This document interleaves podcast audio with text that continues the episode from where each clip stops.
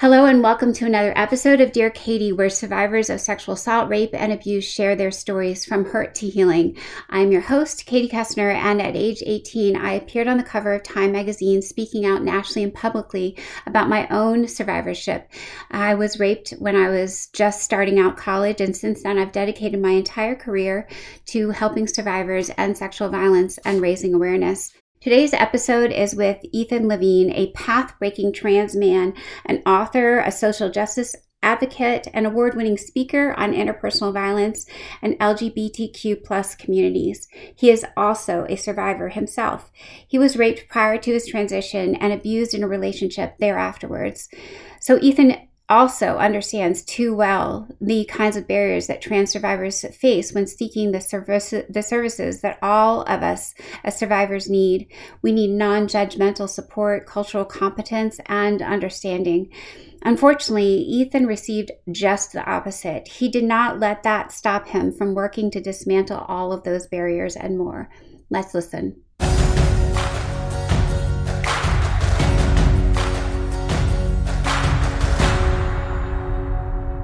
Welcome to the Dear Katie podcast. My name is Katie Koestner. And I'm Claire Kaplan. And before we get started, you know that the contents of this podcast can be emotionally difficult. We also encourage you to care for your safety and well being, so please reach out to friends, family, and hotlines for support.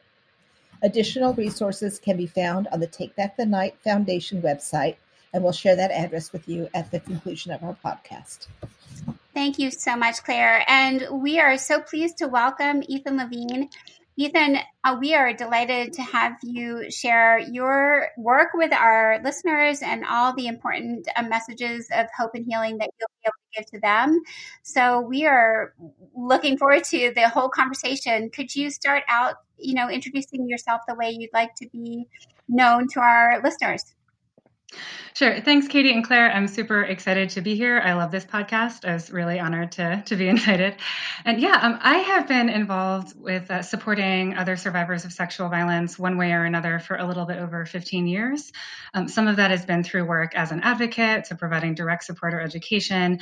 Some of that has been as a researcher and a teacher.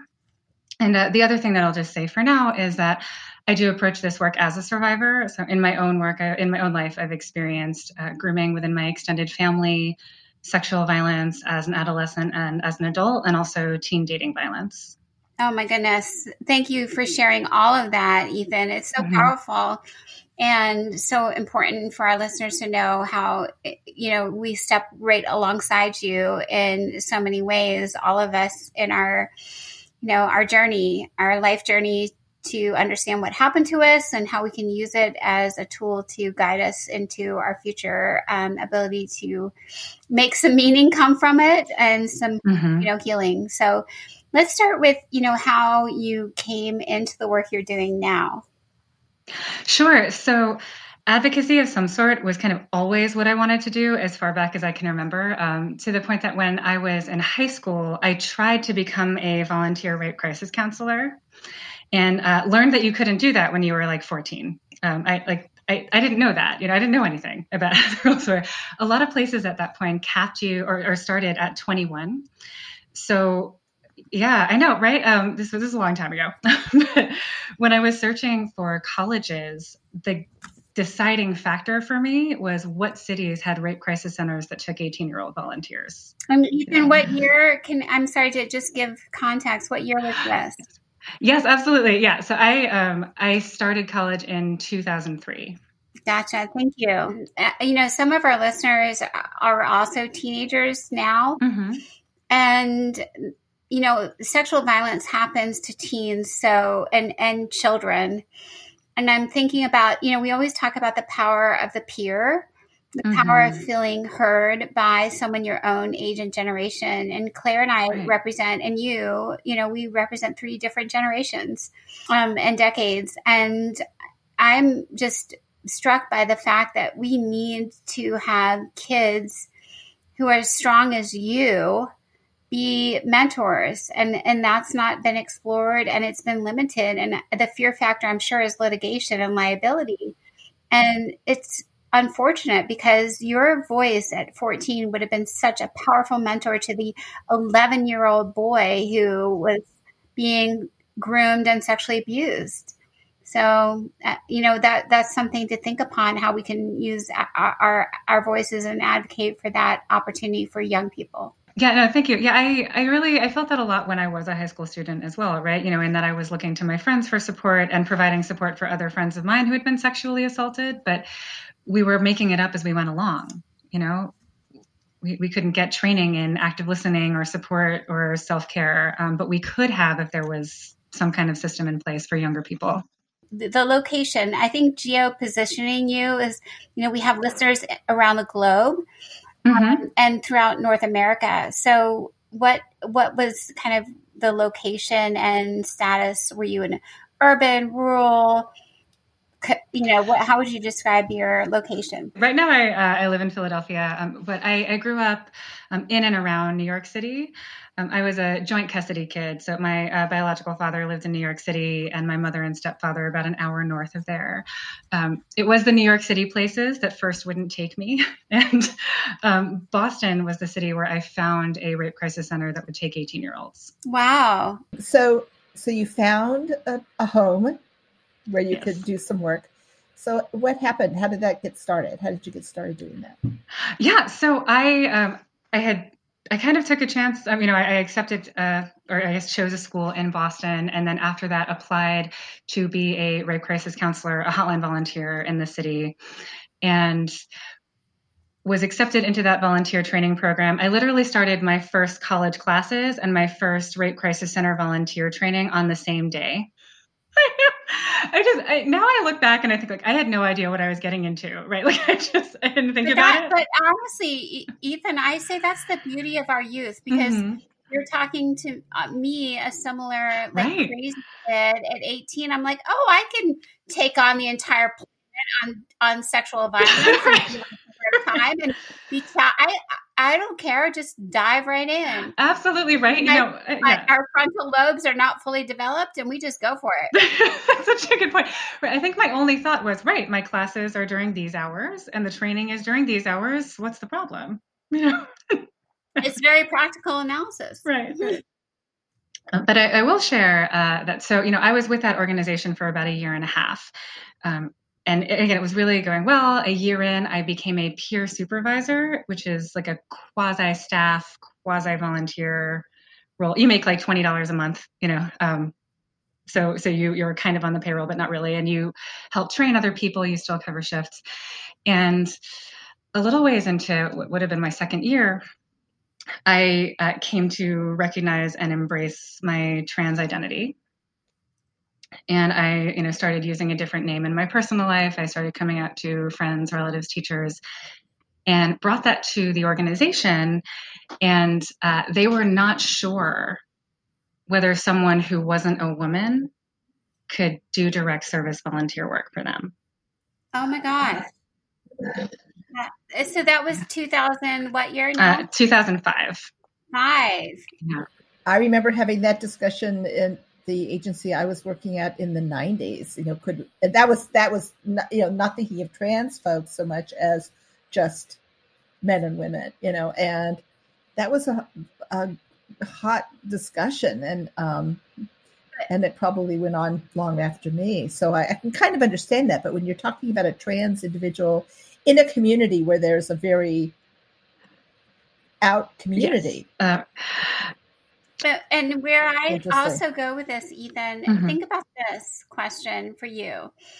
How has the welcoming Take Back the Night, Claire and I are, are you know, on the board and mm-hmm. directing the, the longest standing international cause to end sexual violence, mm-hmm. like the grassroots movement that has been global since the 60s. and it started saying, like, it's all about women, she pronouns. Right. And men, he pronouns, not even thinking about the they pronouns and all the other identities. Sure. We have, you know, thought about re reconfiguring how we think about what gender means in the world of sexual violence so much better mm-hmm. in the last, I would say, only a few years, right, Claire? Would you say like I would say only the last two or three? And and Ethan, you what do you think? Yeah, I mean, I, I would agree. Certainly, the last few years, um, there seems to have been a huge transformation um, in terms of kind of who is able to have room in that conversation.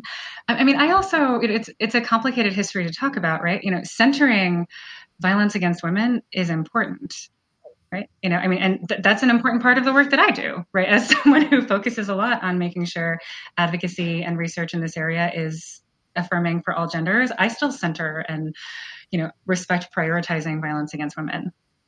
But you know i mean i think that uh, over the last few decades, and I, and I agree, Katie, like more so during the last few years, that we've gotten better at finding ways to hold together, centering, honoring women's experiences, while also recognizing that this is an issue that affects everybody. Yeah, it makes me think, um, especially with the more recent years when there's more visible, well, first of all, trans folks are more visible, period, but also yes. uh, trans survivors are more, are more visible. And thinking, um, gosh, you know, a million years ago, I spoke to uh, a trans woman who had been um, had been sexually violated by the military police when she was in the military. Because she mm-hmm. was a, yeah. a, man in the military. Right? That's what they right. saw. And she told me the story when I had given a, a workshop, and I remember thinking, we have to find a way to to serve everybody. And here's someone who you know had horrible experience, and of course ended up in the brig too. I mean, the, you know, there was the whole thing, mm. and wow. um, and that was in the nineties. And speaking to the, can you also answer this too, Ethan? Like, I thought me, I was, I was blind. Truly, I was, I had no, no informed anything to no social media, no computers. When I became an activist, it was going in as if I could not see or hear or had I was lucky if I had the the five senses of touch. You know, literally going in not knowing the depths of what may may or may not happen. It was total blind uh, blind i hate to even say that because it was just the, the the the gut instinct that this has to be done it's wrong and it has to be solved.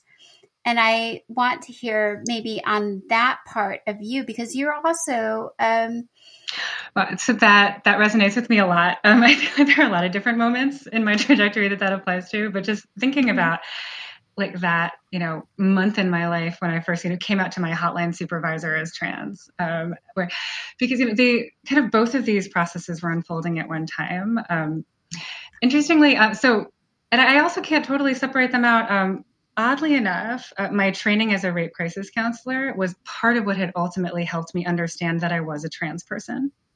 So, going through the 40 hours of training or however many hours of training it was, again, was amazing. And I was super excited. I was grateful to be there. But I did often feel like when we had conversations about quote unquote typical survivor reactions, that I didn't fit anywhere in them yeah um, which which was fine you know it was an empowering organization. Everything was in the aggregate you know this is what we often hear this is what callers might say to you but of course whatever someone goes through is their journey and that's valid and that's fine. And then one or two sessions after I finished my training and was officially taking shifts on the hotline, um, and this was about as close as we got to all gender inclusion in those days, we had someone from another organization come to talk about working with men and the first 20 minutes was so if a man experiences sexual violence, what would you expect him to go through? What might stand out to you in a hotline call? And we do this big list of reactions we might expect and particular challenges he might face. And I remember just sitting there looking at this, you know, giant post it, get like line after line after line after reactions, and feeling like I see myself here for the first time. Wow. Yeah. Uh, the, the big trans moment for me also was kind of accidental. I was writing an introduction for a teacher, and accidentally came out in this essay that I was writing to tell a teacher about myself and then just turned it in.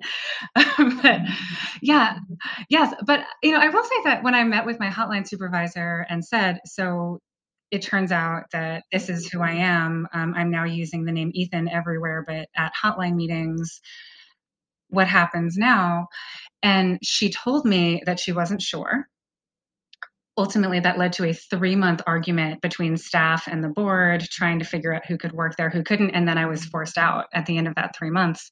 Um, yeah but if anything honestly that moment when she said i'm not sure if you'll get to stay really confirmed for me that being trans was a part of who i was to stay right? Like that working with other survivors was the most important thing to me in the world. And I remember feeling like if I am willing to put this at risk to live as Ethan, then I have to live as Ethan. So this is still 2005 when I started with them, and I, I was there for about three and a half years. Um, so I the, the, work was incredible. I, I, got to develop a lot as an advocate. I got to kind of really refine a sense of you know the difference between providing and training people to provide general services, you know, at a kind of mainstream organization to really focusing on how homophobia, biphobia, transphobia inform survivors' experiences, um, which we could also talk more about at some point. Um, that that's also really, you know, I am someone who's experienced sexual assault and sought care while living as different genders, right? So like I I got a much better sense of why that matters and what it means working for them. Um, but I ran into this problem over and over again. Um, Claire, as someone who is, I think, also kind of a combined, you know, advocate academic, right? In a way, you, you, this might resonate with you. Uh, so we we knew the work that we were doing was important but I often felt like what I had to say and what my colleagues had to say was sometimes dismissed by people in positions of power because we were just mm-hmm. advocates. Yes. Absolutely. You know, yes. Katie, Absolutely. you may have mm-hmm. happen too. Yeah.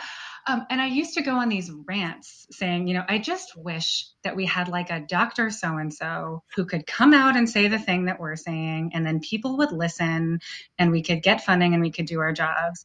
And it took several years for me to realize, like, I can become Dr. So and so. So exactly.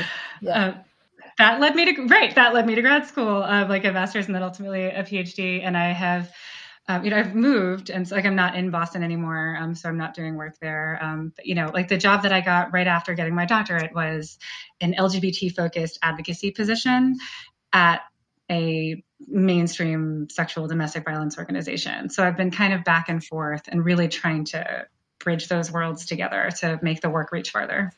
You you talked a few minutes ago about the issues that how this has changed and, and the issues you face as a survivor, but also mm-hmm. with survivors who um, are LGBTQ, non-binary, et cetera, et cetera. Yes. Um, what they face. Can you talk a little bit about that and what is different?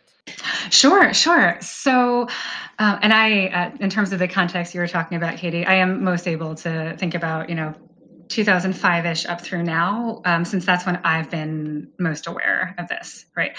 Um, so, I think that uh, the biggest difference is moving from a time in which you have to explain what transgender means to generally being able to count on people knowing that word, right? Um, and so sometimes you have to fight for legitimacy as a trans person, but you're not generally telling people, hey, there's more genders out there, human beings are more expansive um, in your first visit. And related to that, I think, uh, so, you know, this is also really variable, right? You know, um, it's the the treatment that you get seeking support is going to depend a lot on where you are the training the values of the people providing services to you what other identities and backgrounds you carry into an experience right um, but you know so from my own uh, my own example i when i so around i think 2005 was just a very busy year. Um, so when i was making that shift i was starting to uh, live as ethan. I had i wound up unexpectedly uh, reconnecting with someone who um, had been violent towards me in high school.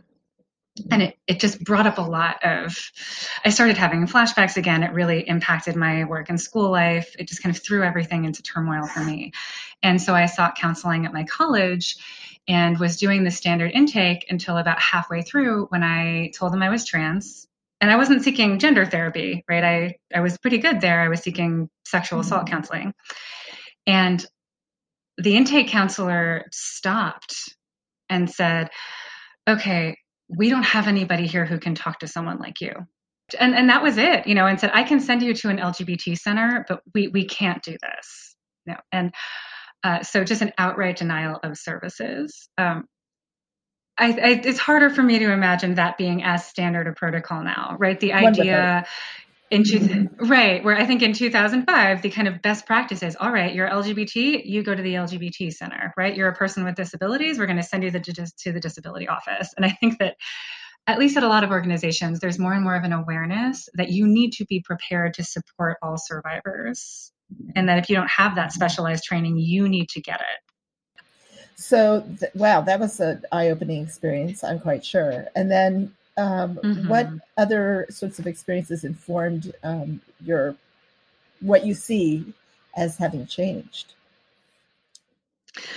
Yeah, so um, great question. I, you know, certainly my own experiences as a survivor seeking care. Um, I there are a couple of things that really make me optimistic. Um, I guess in a way, this moment is a great example. Kind of who gets invited to speak where, you know, who gets invited to be what part, you know, part of uh, what conversation. Um, for example, when I was a grad student a few years ago, I was invited to speak at the Take Back the Night that undergrads were organizing at my university, and uh, was specifically invited to talk about LGBT survivors' experiences this was just about 10 years after you know being denied therapy and being kicked out of the organization. And i remember thinking like so i've gone from you're not qualified to support other survivors to we want you talking.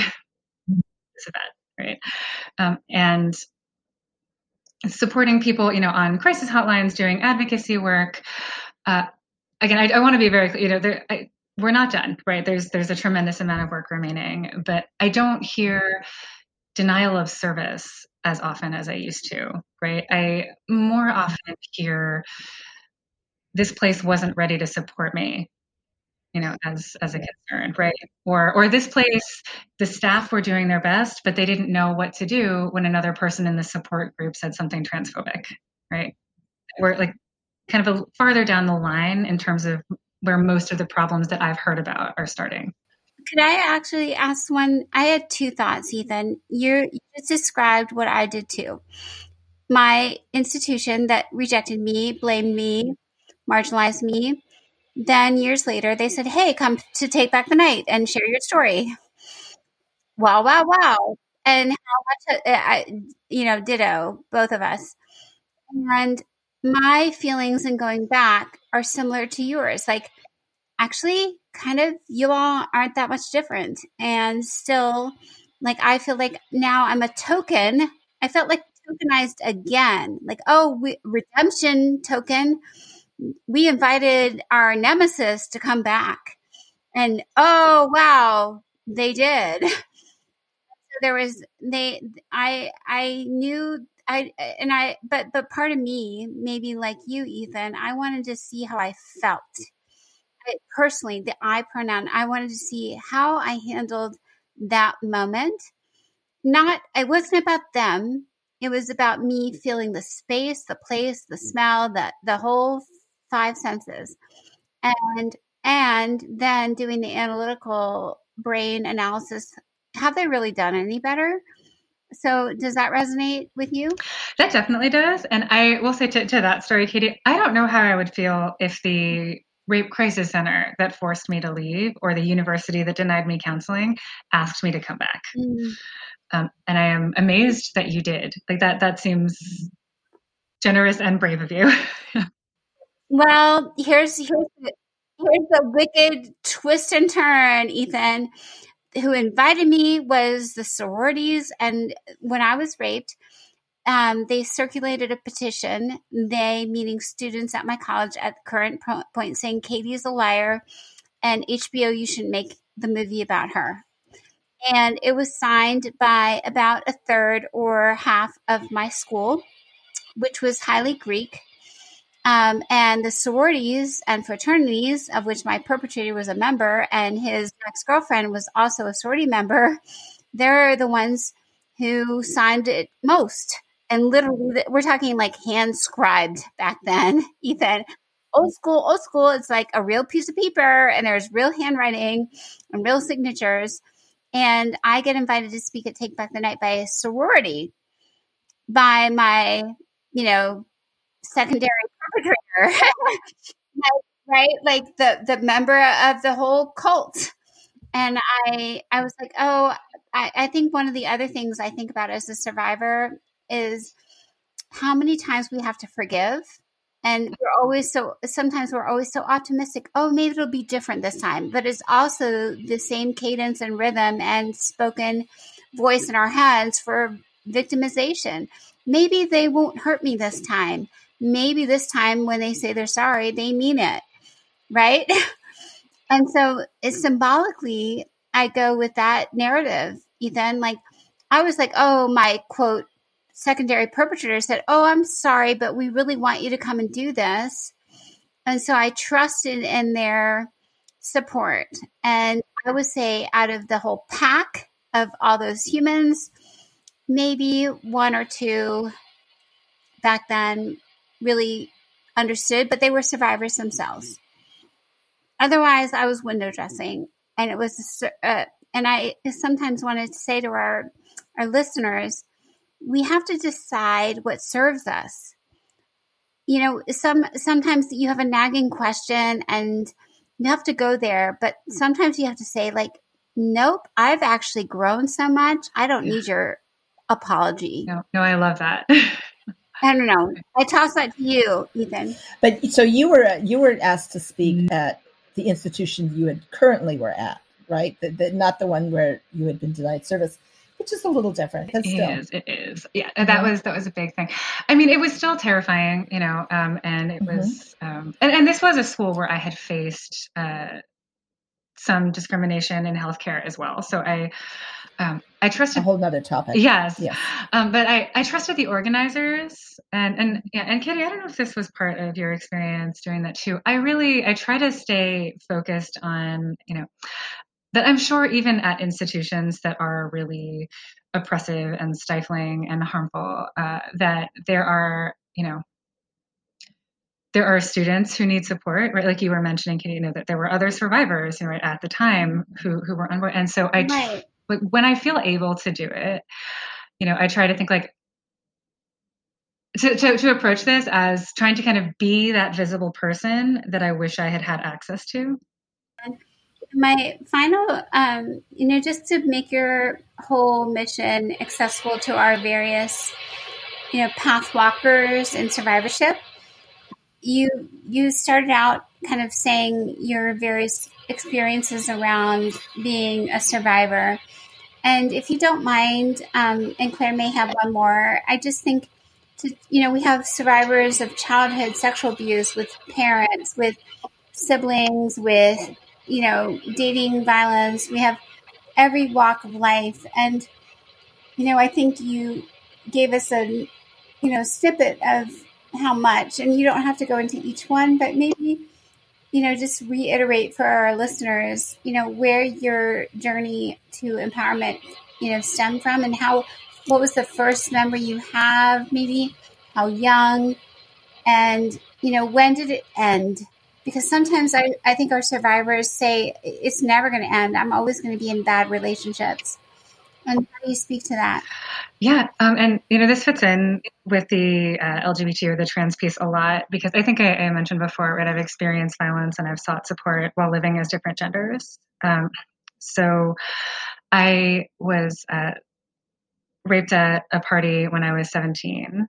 Um, and I, I, definitely had some much younger experiences that I feel like set the stage for me not expecting support if I reached out. Um, but the first thing that you know that I would call a sexual assault was when I was 17. And I had, there's not a good word for this, the kind of very casual, very high school version of dating. I had a, one of those with the best friend of the person who raped me. And she became abusive to me after that. Um, mm-hmm. And it only, that only ended because I went to college in a different state. right? Uh, and so those experiences happened while I was living as and still identifying as a girl. And then um, I was 19 when I started living as Ethan and uh, experienced um, another incident of sexual violence on a date. Um, when I actually was particularly vulnerable because I had a head injury. I was a rugby player for a bit in college and mm-hmm. had some limited capacity and was very upfront about what I was capable of and not capable of. And uh, this person exploited that. Um, and then the last one, I really debated whether or not I would share this, but I feel very comfortable with the two of you, and I love what you're doing. And this is something it's important for me to be visible around as well. Um, my last experience of sexual violence was when I was, I think, 24, uh, and was in the context of sex work. So uh, during my first period of grad school, I, I worked um, at a at a dungeon um, in New York City. So as a prof- as a BDSM professional, um, and I was sexually assaulted as a uh, by a client. And w- what was really complicated there, right? So I've experienced this as a teenage girl. I've experienced this as a college trans guy, and in, at work, I was living my entire life as a trans guy, but my workplace persona was a cisgender woman like to make more money. Yeah. Yes. So I had this incredibly complicated experience of trying to navigate you know, rape on the job and how do I talk to coworkers about this and how do I navigate the fact that now I'm concerned that if I reach out for counseling, right, I might face transphobic barriers to support and I might face sex worker stigma, right? Mm-hmm. Um, but all of those experiences have ultimately connected me to other survivors and you know led to like more community and kind of more things to push forwards on wow wow that's amazing because I, you know, plenty of people write about the sex industry and sex mm-hmm. trade, but they do not come from the perspective of someone who's participating right. in it. I know there are some mm-hmm. who do, and there are some who. I know a woman who got her PhD in that you know was writing. Right, right, and and in yes, exactly. Yeah. And in that case too, you know, it was very important for me to be able to tell a story about how the fact that this work was criminalized and stigmatized was really what drove my not having many options you know um, that people get sexually assaulted at work in a range of career fields but you know i couldn't go to hr what would you say to our listeners um, as a closing comment? What would you ask or challenge them or heal them? How would you scoop them up in the virtual arms of your brain and heart and mind? I would challenge your listeners to allow their own needs and their welfare to matter right? And you know to think about you know what feels meaningful to you and safe for you as as a recurring question. You know um, so for people who are survivors um, anyone listening to this is at least invested in right, building a world that's supportive for us right? Building a world where sexual violence maybe doesn't happen right? Or where we can mm-hmm. feel sure that if we come forward with our stories that we will be believed and supported right? Um, so however you're connected to that work really just centering what's safe and meaningful for you as, as you go along. Thanks so much ethan. Very helpful. Claire anything else from you? No no. Thank you. I just uh, another thank you to you ethan. This has been wonderful. And thank you for sharing so much of yourself but also your wisdom um, with our listeners today yeah, thank you both so much. This was amazing. Of course, Ethan. And to all of our listeners, this has been another episode of the Dear Katie podcast. I and Claire and all of us very much hope that you will find some hope, healing, and strength from the voices on this podcast, always, each and every episode. We encourage you to tune in again next week when you will hear another voice of courage, voice of strength, and someone to walk alongside you in our virtual world. Um, Claire, a closing from you? Yes, and um, we are so grateful to all of you who um, joined us to listen today and and to learn, um, no matter what your reason is for being here. Uh, this podcast is for everyone from all walks of life. Um, for support, please visit our resources listed on the TakeBackTheNight.org website where you can um, also tune into our upcoming events and gain access to our free legal hotline. Self care is self love. Thank you so much, Claire, and thank you, Ethan. And together, we all will shatter the silence to end this violence. Take care and looking forward to our next episode. Bye bye.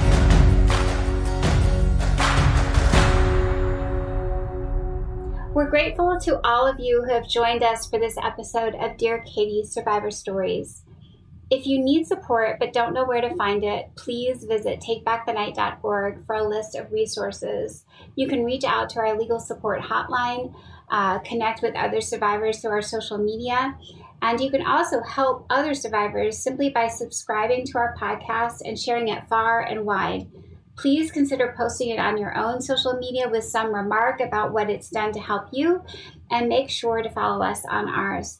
Dear Katie is completely produced by all of us, an amazing group of volunteers. We care so much about this cause. The paycheck isn't what we're doing for. Thank you to all of our volunteers. Thank you to our listeners. And thank you for our survivors, wherever you are, for being present and joining us in this process of growth, strength, and healing. Always remember self care is essential to healing and to thriving.